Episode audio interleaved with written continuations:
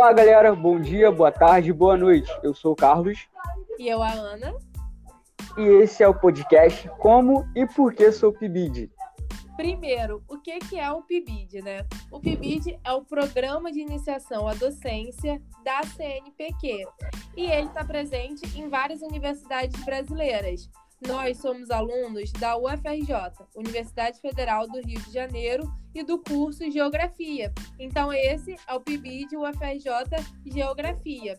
Nós trabalhamos com a Escola Municipal José de Alencar, que fica presente lá em Laranjeiras. E esse podcast é especialmente para vocês. Então, José de Alencar, como eu disse, é um prazer conhecer vocês e eu espero que também seja um prazer de vocês conhecer-nos. A gente vai conversar agora um pouco com a Ana. A Ana como foi apresentado inicialmente, ela é uma estudante de licenciatura do curso de Geografia. E, Ana, fala um pouco aqui para os nossos estudantes e os nossos funcionários como você chegou à conclusão de que seria uma boa ideia fazer Geografia na UFRJ. Bom, eu percebi que era uma boa ideia cursar geografia depois que eu participei durante um ano do projeto de extensão Reciclab, Química Verde e Sustentabilidade, que é um projeto de extensão do Instituto de Química da UFRJ. Antes eu fazia, né, como eu falei, a graduação em Química e eu já me interessava muito pela temática ambiental.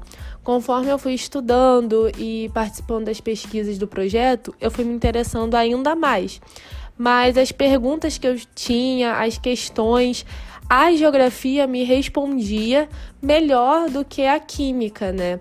Então, meu interesse foi crescendo por essa ciência e eu fui conhecendo outros projetos, como a Geomata, e a partir daí eu entendi que sim, eu gostaria de ser professora de geografia e que era a melhor escolha para mim nesse momento. E aí foi assim que eu mudei de curso.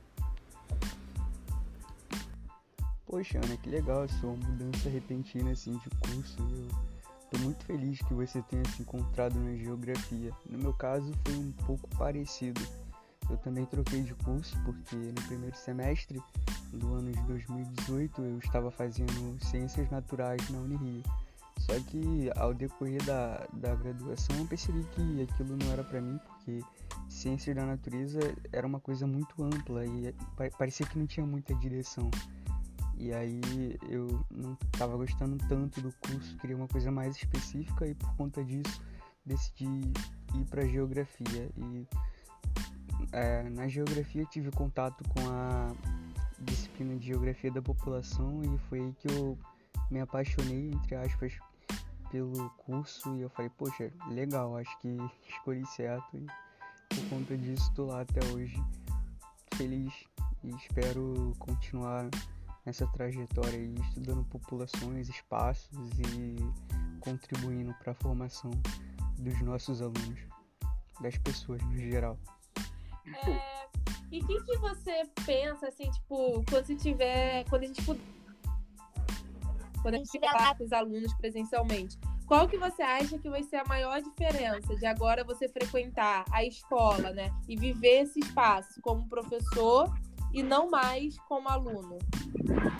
É, então, esse é o meu grande medo também, né? Porque, querendo ou não, a gente, enquanto estudante de licenciatura, tem um posicionamento, tem uma ideia diferente de, de um professor que está atuando, que está ali, professor formado, que está dando aula.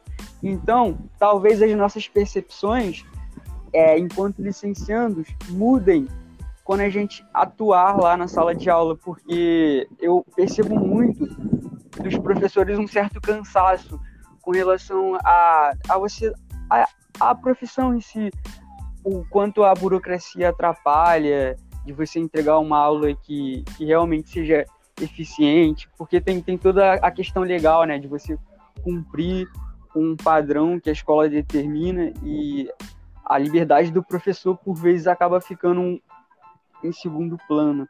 Então eu tenho um pouco de, de receio com relação a isso, de ser um professor muito burocrata. Esse, esse é o meu maior medo.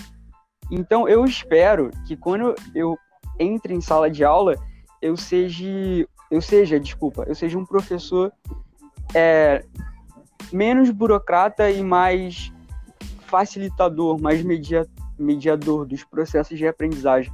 Eu queria muito poder colocar em prática essa, essa educação libertadora, essa educação que eu acho um diferencial na vida das pessoas e romper com o tradicionalismo. É, é o que eu espero. Então, Carlos, conta para mim aí agora é uma curiosidade sobre você que você já viveu na escola ou um medo que você tem de viver na escola. Então, alguma coisa que já aconteceu ou alguma coisa que você tem medo que aconteça. Mas o que aconteceu pode ser uma coisa legal, tá? Tá bom. Então, é, eu tenho pouca experiência em sala de aula, mas eu, eu esqueci de falar aí, porém, antes de começar a minha faculdade de geografia, eu fiz o curso normal, então eu sou professor da educação básica, querendo que legal. não. Sim, eu fui normalista. Então eu tive contato com, com a educação infantil, com a creche, com as crianças no geral, desde o ensino médio através do estágio. Então, na sala de aula que aconteceu comigo quando eu era estagiário, que eu achei muito marcante foi o momento em que eu saí é, eu saí da escola, no caso, era o meu último dia, eu iria sair. E aí eu falei brincando para os alunos que eu acompanhava, poxa, fazem comecem a, comecem a fazer uma cartinha aí para mim de despedida, porque hoje é meu último dia e tal. E aí na hora de sair é, da escola, eles começaram a me entregar muita carta, muita carta. E depois eu fiquei lendo em casa e eu fiquei chorando. E foi aí que eu descobri que eu era muito sensível. porque até então que eu era um pouquinho durão. E eu via que, poxa, eu, tô, eu acho que eu tô indo pro caminho certo. Naquele momento ali, me deu essa, essa luzinha, porque eu me senti muito realizado quando eu recebi aquelas cartinhas com aquelas declarações de amor, um amor genuíno, né? No sentido, nossa, você é o melhor tio, você ensinou muito bem pra gente, você vai fazer falta, a gente gostava de brincar com você. E eu guardei essas cartinhas, tenho elas comigo até hoje. Foi um momento muito marcante e eu espero viver coisa parecida no quando eu for professor titular, né? Pelo menos uma maçã, um bombom outros professores, quem sabe. É muito bom se sentir querido, né? Com certeza. Mas então, Ana, fala um pouco mais de você. Tem algum momento assim específico que que tenha acontecido durante a sua trajetória no ensino básico ou durante o estágio, enfim, alguma coisa que aconteceu na sua vida que te marcou muito, que tem relação com a educação, fala aí pra gente. Um momento que eu lembro que foi que eu, que eu fiquei muito feliz assim, né, que foi bem especial para mim, foi já no ensino médio, quando eu entendi a importância da organização coletiva e por isso decidi tocar um grêmio, né? A escola já tinha tido um grêmio que tinha sido desativado simplesmente porque ninguém é, se inscrevia nas chapas, a escola não se organizava. Eu decidi reativar esse grêmio junto com alguns companheiros. E a escola inteira ela foi se empolgando nisso e vendo a importância. Nós travamos é, lutas né, importantes mesmo na escola, como acesso à sala de informática, a, ao Vale Transporte, que ainda não tinha, né? Como eu sou de Arraial, que é uma cidade bem menor do que o Rio de Janeiro, é, as coisas lá são um pouco mais lentas. Então eu fiquei muito feliz de ver a organização coletiva empolgando alunos que não pensavam sobre isso, né? E isso abriu abertura para a gente poder falar sobre outras pautas sociais. Então isso para mim foi muito importante e muito especial. Conversar com vocês, mas infelizmente nosso podcast vai chegando ao fim. É, eu queria agradecer a Ana por ter participado e a vocês que estão ouvindo por ter acompanhado a gente até aqui. Muitos outros episódios virão e esse é só o começo, pode ter certeza. Mas antes de finalizar, eu gostaria de saber da Ana, entre um, um título do autor José de Alencar, qual seria o mod dela? Qual, como será que a Ana está sentindo hoje? E aí, Ana, compartilha com a gente. Hoje, é, eu estava me sentindo mais caída, assim, meio desanimada. Mas depois desse podcast, dessa conversa boa que a gente teve, eu acho que o Diva é o que mais combina comigo hoje, né? Tô assim, ó, me sentindo glamurosa depois de conversar com a galera da José de Alencar. E você? Olha, eu tô me sentindo meio viúva hoje. eu tô um pouco porque tá um clima meio chuvoso, então tô um pouquinho assim, um pouquinho mais para baixo. Esse friozinho já dá uma deprê na gente. Um cafezinho com Netflix, e é isso, né? Para quem não sabe, tanto Senhora como Diva são obras do autor José de Alencar que vale muito a pena ler, são ótimas.